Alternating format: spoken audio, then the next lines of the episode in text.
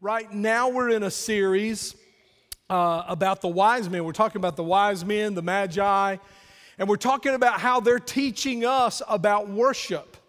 They're teaching us what it means to worship. They said, and we're taking our story from Matthew chapter 2, verses 1 through 12. And in that story, when you read it, they say to us, they, they minister to us, the Holy Spirit wanted this in there. We have come to worship Him. We have come to find Jesus. We are, we are seeking Jesus that we might find Jesus for the purpose of worshiping Jesus. Ladies and gentlemen, there is nothing, nothing that pleases God more than your heartfelt worship. He wants that from you more than anything else. And our worship is expressed in the singing we just did, and the worship songs we just sung. I love the new one we just sung, Noel. What a powerful song with powerful words, good theology, good message in that. And I know most of you didn't know that song, but I know it ministered to you, especially at this time of year. And um, so, so they're teaching us about worship, and we see that they followed a star. They followed a star and uh, it was a supernatural star. It was a star I personally believe didn't even exist before, and God just created it for that moment. I believe that star was brighter and bigger than any other star. And He told the wise men to follow that star. And when they saw the star, and when they heard God's voice and they got God's direction, then they followed that star and it created in them a desire. It created in them a desire to find Him, a desire to worship Him. And that's the first thing we talked about how true worship has to come from a heart of desire. You can't fake it. You can't fake that you love Jesus. You can't fake that you're a worshiper. Uh, either you're a true worshiper or you're not. And, and in order for you to be a great worshiper, you have to have a desire to worship Him. Now, here's what I'd say about that I would say that if you don't have that desire, ask God why? Say, God, why don't I have that yearning? Why don't I have that desire? And then pray that God would grant that desire to you. And then we uh, talked about last week their expectation. They had an incredible expectation of what God uh, was going to do. And we talked about how that applies to us. And God does miracles in the hearts and lives of people who have a heart of expectation. So throughout the day, you ought to wake up every morning and go, you know what? I want to encounter God today. It may be a huge thing that, that I'm blown away by, or it may be those small, subtle things, that still small voice. But God, I want to expect, I want to have a heart of expectation that through some action or through some words or through whatever, I will be able to say at the end of the day, that was God, and then later, that was God, and later, that was God. And you will see God in your life, I promise you.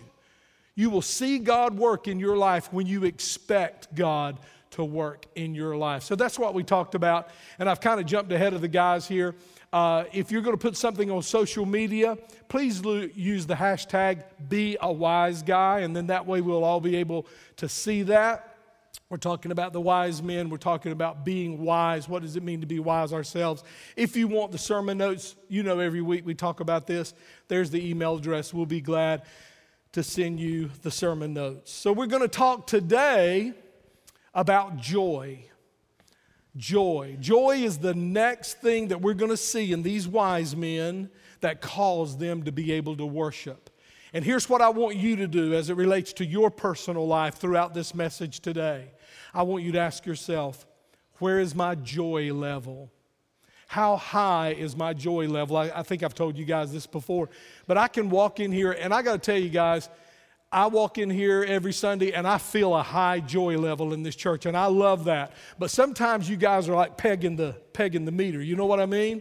And I'll walk by Jim Gillikin, who's our administrator, and he's looking after everything, make sure everything's running smooth. And I'll go, Jim, the joy level is high today. And I love that. I love it when we come to church and, you know, we're going through tough things in our life. I mean, you're going through, really, some of you guys are going through unspeakable difficulty. You're going through some dark, dark places. in your life. You're a believer, but you're struggling in the area of joy. And I want to clear something up for you that might help you. Happiness and joy are not the same thing, they're not the same thing at all. Now, I've given you guys this illustration before, but I want to give it to you again real quick. Happiness is based on what's the root word of happiness? Happen. Happiness is based on what happens. So it's kind of like a thermometer. If you walk into a room and you want to know what the temperature is, you look at the thermometer and it tells you what the temperature is. It tells you what the circumstances are. It tells you what the environment is. It doesn't change anything, it just tells you. And that's how happiness is. You know, a lot of people, when you see them and they're happy, you know because you know them, you know their personality, you kind of know where they are with God. And when you see them, you, you're, you're automatically thinking, well, something good must have what? happen because they're happy. Because you know that same person and you see them later and they're not very happy, so you assume something bad must have happened. So our happiness level, and, and I'm like all the rest of you, we're all the same whether we're believers or unbelievers. When good stuff happens, I am happier. And with bad, when bad stuff happens, I'm not as happy. I mean, that's just human nature. But here's what joy is joy comes from God. And joy is not about what's on the outside, joy is about what's on the inside. And joy is like a, th- a thermostat. It, it sets the temperature. If you walk into a room and it's cold, you just move the thermostat to warm and it warms up. You just move it back to cooler and it cools down. See, it's your relationship with God that determines your joy. And the church said, Amen. I hope that illustration helps to clear it up for you just a little bit. I got to pause right here and recognize somebody. Good to see you, Mike. God bless you, man. Mike uh, had a terrible accident and has been out of circulation for a while. A lot of you guys know him. Just a great Bible teacher, one of our Bible teachers here at the church. And uh, let's give it up for Mike. We're glad you're back, buddy. I don't know how comfortable you are today, but you're here, man and I've got a long sermon. I'm sorry. I, I want to apologize for that right off the bat. Actually, that's not true. Uh, I've got a, a, really brief, y'all know who I am, real short. Um, John Piper gives a great definition of joy because in my research, I wanted to find a really good definition of joy, and I have a lot of respect for John Piper. He's wrong about a couple of things. I intend to talk to him about that. But other than that, he's a great theologian. No, John Piper's a great theologian, great man of God. He has a website that I um, uh, subscribe to uh, where he sends out updates. Uh, it's a, a, blog type thing called Desiring God. I don't know if it's .com or .org, but I would suggest you get plugged into that. It's uh, really, really good stuff. But here's what John Piper, how many of you know John Piper? You know about John Piper. Good, good. Here's what he says about joy. And I didn't put this on a slide because I kind of came across it at the end of my uh, research time, my end of my sermon preparation, so it didn't get on a slide. So I want you to listen to this. He says Christian joy is a good feeling in the soul produced by the Holy Spirit as the Holy Spirit causes us to see the beauty of Christ in the Word and in the world. That's pretty awesome, isn't it? When I read that, I thought this. This was my thought. I wish I'd said that. That is a great, simple way. Let's, let's, let me just read it again. Joy is a good feeling in the soul produced by the Holy Spirit as He, the Holy Spirit, causes us to see the beauty of Christ in His Word and in the world around us. That's what God wants for you. Well, how do we know these wise men were so joyful? Well, let's look at verse 10. We're in Matthew chapter 2, as I told you earlier. And let's look at verse 10. It says, when they, the wise men, that is, saw the star, they were, everybody say it, overjoyed. I love the King James Version on this one. It says, they rejoiced with exceedingly great joy. Now, these wise men, and I told you this in the first sermon, these wise men were brilliant men. They were, they were, um, they were scientists, really, of their day. They, they just, uh, uh, were highly educated, probably the most highly educated men uh, in that culture. And, and it just blesses me to see these nerdy guys. I'm just thinking they were nerdy. What, what do y'all think? And I just and they are because a lot of times people who are very, very intelligent, very, very smart, their emotions kind of stay in check all the time. That's why I'm very emotional. I'm dumb as a rock. So that's why I'm very emotional. But a lot of times, you know, people who are very, very intelligent, a lot of times their emotions are really in check. But it says here, they rejoice with exceeding great joy. I mean, I think they kind of did like a nerd dance, you know, and kind of jumped around a little bit. I mean, they saw the star and they had already heard the star's coming and it's going to lead you to Jesus, and they saw it. And the Bible says they were overjoyed, exceedingly great joy. So they expressed it it appears here, in order for the writer to be able to write this, it appears that they publicly express their joy, that they openly express their joy. Now, we're talking about worship, and we're talking about the fact that joy is one of the foundations of a genuine, true worship life. So, when you look at that and you think about it, you go, So, if I'm a worshiper, and if I'm going to show joy, then what you're saying, Pastor, is I've got to do this, and I've got to do this, and I've got to do certain things so people will know I'm joyful. Listen, that's not what I'm saying at all. As a matter of fact, here's what I'd say when it comes to you worshiping, when it comes to you expressing, expressing joy, your joy of the Lord. You know, one of my favorite stories, and I use this illustration all the time because it fits in so many sermons, but it's like Mary when she was at the feet of Jesus. And she was just listening to him. She was thinking about how good he had been to her. She was thinking about what he was worth to her. She was thinking about how uh, he raised Lazarus from the dead. She, and Lazarus was her brother. And she was just thinking about all that. And she just ran to the room and got the spikenard and broke it and just poured it all over Jesus. That was her expression. That was her expression of worship. That was her expression of joy. Now, that's how Mary did it. But you, you worship based on your personality. You know, you might see somebody worship in a certain way, and you might, and you might, and they might be very outward with it. And because I am, you guys, when I'm able to stand up here on the front uh, row and you're watching me worship, I know some of you probably I'm a distraction because I move around and I'm clapping and and I, I don't have much of this, you know, but I can get jiggy with it when I need to. And so and so I'm worshiping, and you guys might look at that and go, Well, that's what Pastor Farrell wants me to do. That's wrong. I want you to worship based on your personality.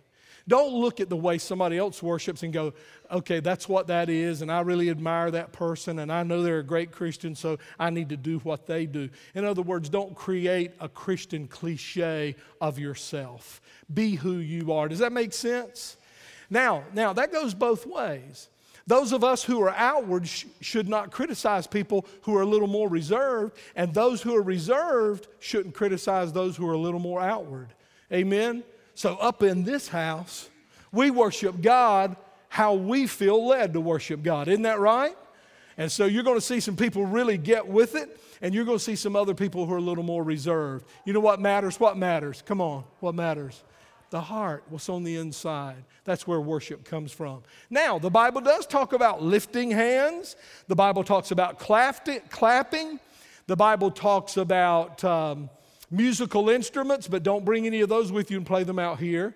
Uh, come on, amen, amen.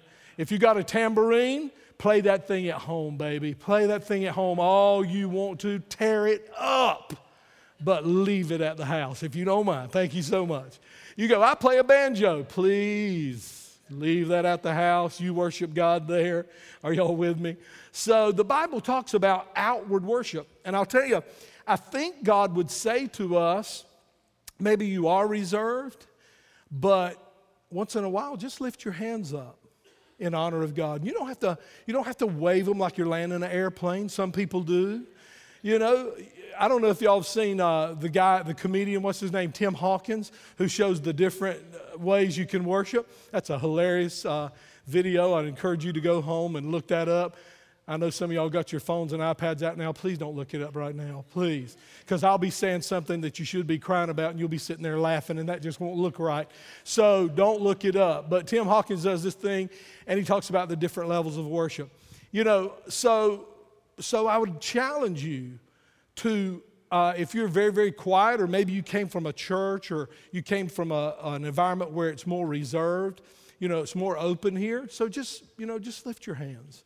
Uh, praise God with a voice that you can hear, that you hear yourself do it. Just kind of stretch yourself in worship, and uh, God is pleased with that. God enjoys that. So let's, uh, let's move on now. Go, to, go, to, go with me. It's going to be on the screen. The book of John. Let's look at the book of John. Let's look at chapter 15 and verse 11. One of the most powerful things Jesus ever said one of the most powerful verses in the Bible about joy. Let's look at what Jesus said about it. So, Jesus had spoken some things to them, and you can read that in the previous verses. And in verse 11, he says, These things I have spoken to you, I love this, that my joy, not just joy, but my joy may remain where? in you, the joy of Jesus in me. He said, I want my joy to be in you, and I also desire that your joy may be what? Full. How powerful is that? Matter of fact, that brings me to several things I want to say about joy, and then I'm done. First of all, the foundation of joy. The foundation of joy is in that verse we just read. The foundation of joy is when he says, I want you to be joyful.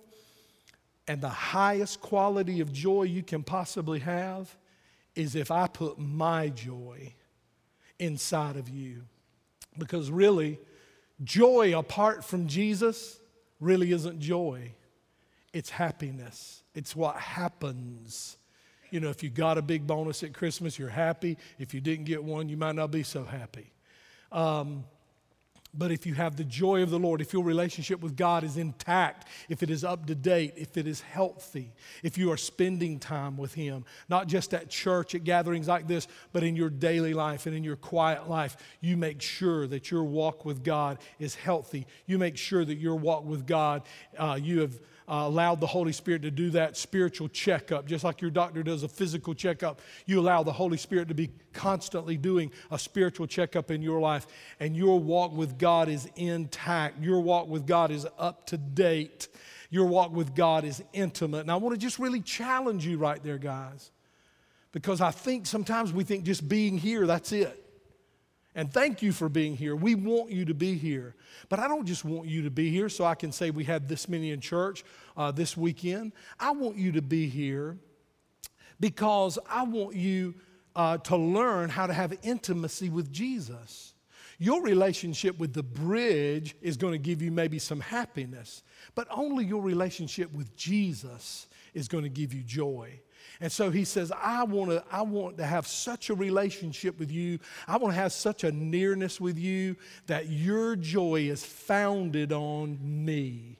That the foundation of your joy has nothing to do with you or what's going on in your life, but it has to do with your intimacy with me.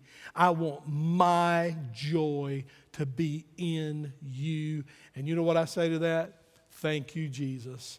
And what a great Christmas gift that is for me to be able to have such a relationship with Him that His joy is in me. You know, it's really like the holiness, the purity that makes a person able to go to heaven. Because the righteousness that enables you to go to heaven when you die is not your righteousness. You don't have enough righteousness to get you there. You can't get to heaven on your righteousness. What does the Bible say about your righteousness? It is as what? Filthy rags. You ought to do a word study on that filthy rags. It's really filthy. I mean, if you go back and do a word study on that, it actually deals with uh, bandages that were put onto uh, people who had leprosy and, and that kind of filth. That is as good as we can do on our own. When Jesus said, when the Word of God says, your righteousness is like that. In other words, what he's saying is that's all you can come up with apart from me. But when you come to me, when you surrender to me, when you allow me to adopt you into the family and you become a follower of mine, he says, then here's what I do I impart to you my righteousness. And when you stand before God on Judgment Day, He doesn't even see you and your righteousness because that wouldn't work for you. He sees my righteousness. The salvation that God gives to us through the death on the cross and his resurrection from the grave, that salvation, that purity, that is the only holiness, that is the only level of purity that will allow you into heaven. And I want you to hear this it is a total gift. It is a gift to you. You can't do enough good things that when you stand before God one day, He's going to go, Wow, look at all the good things He did. Surely He gets to come in. I mean, we preach a lot of funerals like that, don't we? When we do funerals, have you ever heard pastors do funerals? And they're talking about all the good things about this person, and I think you ought to do that. But you should not imply in a funeral that just because a person did a lot of good things, that that makes them ready for heaven. It does not. What makes you ready for heaven is when you receive Christ and his righteousness is put on you, given to you. You are covered in his righteousness, and it is a pure gift. That is the foundation of your joy, is that God doesn't just let good things happen to you so you'll be happy. He imparts to you his joy. He puts his joy in you. Hallelujah. Amen. Praise God. Merry Christmas. Uh, the second thing I, I want to see here, and I guess my points may be a little weak here that I came up with, but I thought about joy, not only the foundation of it, but the strength. You know what? Joy, when you have the joy of the Lord, again, doesn't necessarily change circumstances, but it gives you strength to walk through them. And I know what some of you are going through, and I know what some of you are facing, and I know what some of you are dealing with. And I know you need all the strength you can get right now. And what I would say to you is that there is no greater strength than that inward joy, the joy of Jesus that He puts into your heart. The enemy loves it when we lose our joy. The enemy loves it when we lose our joy because when we lose it, and as a Christian, you can lose your joy, and I'll talk about that in just a minute. You can still lose your joy and still be a Christian, and he loves it when we lose it. And the reason he loves it is because we are not as powerful, we are not as strong in God, we are weak, we are susceptible, we become open to his attacks, our armor becomes porous and the enemy is able to have an effect on us. Supernatural joy does not come from perfect circumstances. Here's what joy comes from it comes from that intimacy with God and the knowledge that He loves you.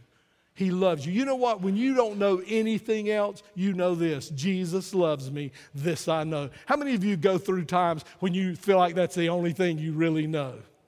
Jesus loves me, this I know, for the Bible tells me so. So, joy, true joy, comes from the knowledge of knowing He loves you. It comes from the knowledge of knowing that He has a very particular plan for you and purpose for your life. And He, uh, you have the joy of knowing that you're going to eventually be with Him forever in heaven. That's our blessed hope. I mean, when you look around this world, listen, it's all temporary. It's all going away. Everything you see around you one day won't be there, but one thing will be there, and that is your relationship with Jesus Christ that will carry you into eternity with Him in heaven. Who's counting on that? I'm counting on that. I'm counting on that. Even when tears of pain are flowing down your cheeks, you can have the joy of the Lord in your heart. One writer said this, and I love it. The joy Jesus gives is steadfast in sorrow, triumphant in tribulation, and abundant in affliction. I, saw, I told somebody out in the foyer today, somebody who's been through unspeakable suffering, unspeakable pain, and not only has she been through it, uh, her husband has been through it and he is still in it, but he's getting better. And that's what she was telling me today that she's getting better. He's getting better. And I just thought about how, and I told her this in the foyer. I said, Here's the thing about you guys the way you suffered and the way you still are suffering, that is the thing that gets the attention of unbelievers. Listen to me. When Christians suffer well, when Christians suffer well, when Christians have joy in the fire, and it sounds like at the Christmas Eve service you might get a chance for some of that. Um, but when you go through the fire, when you go through the storm, but you suffer well, there's nothing, there isn't a sermon in the world that has the impact on unbelievers that a Christian who is suffering in joy has on them. Because that's when they realize now that's something I don't have. It's supernatural. It's supernatural. So that's the strength of joy. And then I want to talk to you about the, uh, I couldn't think of a better word, the abundance of joy. And I love it where Jesus says that your joy may be full. That your joy may be full. Here, here's what I just want to say about joy about that is, is his joy is plenty. His joy is enough to get you through it, no matter what's happening in your life. Other things can give you joy in an area of your life, but unless you have joy in Jesus, your joy is not full. We hear a lot about, and I even preached a series on this, I believe it was last year or the year before, how that at the holiday times there's so much depression, there's so much discouragement. A lot of times people get really high during the season and during the holidays, but boy, the moment it's over, they, they drop. And the reason that happens is because the joy they have isn't real joy, it's that happiness, the abundance of joy. Listen, what Jesus said, what did he say? The fullness of joy is only in him. I want you to look at this verse right here. And when I found this verse, I almost saved it because this is a pastor's dream. This is a preacher's dream. This is a verse that has three points. Hallelujah. Hallelujah. So I want you to look at this. This is one of the most powerful verses. Take this verse with you during this holiday. Look what it says talking about God. And those of you who aren't believers, hear this. Hear this. You, God, will show me the way of life. How many of you know that's true? God will show you not just the way of life, but the way of what? Eternal life. You, God, will show me the way of life. And look at the three things you're going to grant me the joy of your presence. That's in the now, that's in the right now. And the pleasures of living with you forever. So he's number one, going to show you the way of life. Number two, when you accept that into your life, when you accept what he's shown you, then he's going to grant you the joy of his presence now, and then he's going to grant you the pleasures of living with him in the hereafter. Isn't that awesome?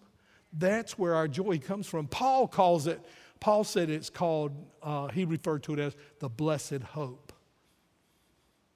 And then, you know, there's another place in Scripture where it says, if your hope is only in this world, if your joy is only based in this world, he said, you are of all men most miserable. So the only true joy comes from intimacy with Him. Let me give you the last thing in closing. Glory to God. Here it comes the key to joy. What is the key? Even though this joy is available to us, not every Christian has it. How many of you know that's true? How many of y'all met some Christians, like I've told you before, look like they got baptized in vinegar? Amen. You seen that? Look like they got baptized in lemon juice and they say, I'm a Christian. But I want to make something clear to you. And you know what? This is not going to be news to you, but it might help you to hear me say it because you've often wondered, how can that be? You can be a Christian and still be miserable. As a matter of fact, let me tell you who the most miserable person in the world is. The most miserable person in the world is not a person who doesn't know Christ. The most miserable person in the world is a person who has received Christ, but they're out of fellowship with Christ. They've strayed away, they're in the cold. Here's why you're most miserable if you're a Christian, but you've gotten away from God. You say, well, I mean, you can be a Christian and stray away and lose your joy. What did David say after his sin with Bathsheba? What did he say in Psalm 51 when he was repenting of his sin? He said, Jesus, Lord, not Jesus, but God, re- restore unto me the joy of my salvation. He didn't say, Restore unto me my salvation. He said, I got that, but Lord, I have lost my joy. I've lost my joy. I've got salvation, but I've lost my joy. We know another place in the Bible. It's in Matthew chapter uh, 26 and verse 75, where the Bible says Peter was a follower of Jesus, but he got away from Jesus. Matter of fact, the scripture even describes him as following Jesus afar off. You can follow Jesus afar off. And the Bible says, because of that, even though he was a believer, the Bible says he still went out into the wilderness and wept bitterly. So, the point I want to make to you this morning is that you can be a Christian and still be a very miserable person. So, why is it that Christians who have gotten out of fellowship with God are the most miserable? I don't really know a great way to explain that other than to say this because you've tasted Him, you've tasted Jesus. You know, I don't know. I, have I've quit eating all that stuff, but I remember back in the day when I could eat anything I wanted to. How many of y'all remember those days? And now all I got to do is walk by something and I gained three pounds. Who's with me? but Breyers ice cream. Now, now I'm talking about Breyers ice cream like 1980, 82. There really wasn't. There are a lot of other different kind of ice creams, but there, Breyers ice cream had butter almond Sweet Moses. Man, that was good stuff, buddy. And look, you could go, well, I'm not going to pay the extra that you have to pay for Breyers. I'm just going to get the Winn Dixie brand. Who remembers Winn Dixie? How many of y'all know Winn Dixie can't make no Breyers ice cream? So here's the deal once you've tasted the best, nothing will satisfy you after that. And once you've tasted Jesus, it doesn't matter if you make a whole bunch more money. It doesn't matter if you get a big old promotion on your job. It doesn't matter if somebody leaves you a big inheritance. I could name a whole bunch of good things that could happen to you. It doesn't matter what happens to you. If you're a child of God and you're away from God, nothing tastes like Jesus. Nothing will satisfy you like Jesus. And so he says here that the key to joy, and I believe the key to joy really, and I know we're kind of jumping around here today in the Bible, and I usually do expository, but I want to just show you this verse. Look at John 15 and look at verse 5. Here's the key to joy. Yes, I am the vine, I am the trunk. I am the trunk of the tree. I am the vine. You, Bridge, Farrell Hardison, you are the what? We're the branches. Those vines, those of you who remain in me, and I in them will produce much fruit. Did you know joy is one of the fruits of the Spirit? The only way you can have joy is if you remain in Him and He remains in you. That's talking about that intimacy, that closeness. And then he nails it in this last sentence. He says, I want you people at the bridge to know something. I want Farrell Hardison to know something. I want the bridge staff to know. I want the bridge uh, elders to know. Apart from me, you can do nothing. Give your, give your life. You, you want to give Jesus, and we're going to talk about the gifts that we can give Jesus at Christmas Eve. We're going to talk about that a little bit. But you want to give him the best gift? Just give him you. Just stop pushing back. Stop saying, well, you know, I know I used to do this, I used to be really close and all that, and I can't do that anymore. But hey, God, I got this big race, I'm going to give you extra money. God goes, you know what? I don't want your obe- I don't want your sacrifice. I don't want you to give me something instead of you. I want you to give me you. I want your obedience. I want you to yield yourself to me. that's when joy is going to kick in. That's when you're going to get off that roller coaster of up and down happiness and you're going to get into that joy that is sustained, that is consistent, that is contagious. And God wants you to have that because it's the greatest witness of the believer, the joy of the Lord in the middle of a storm. Let's all stand together, would you?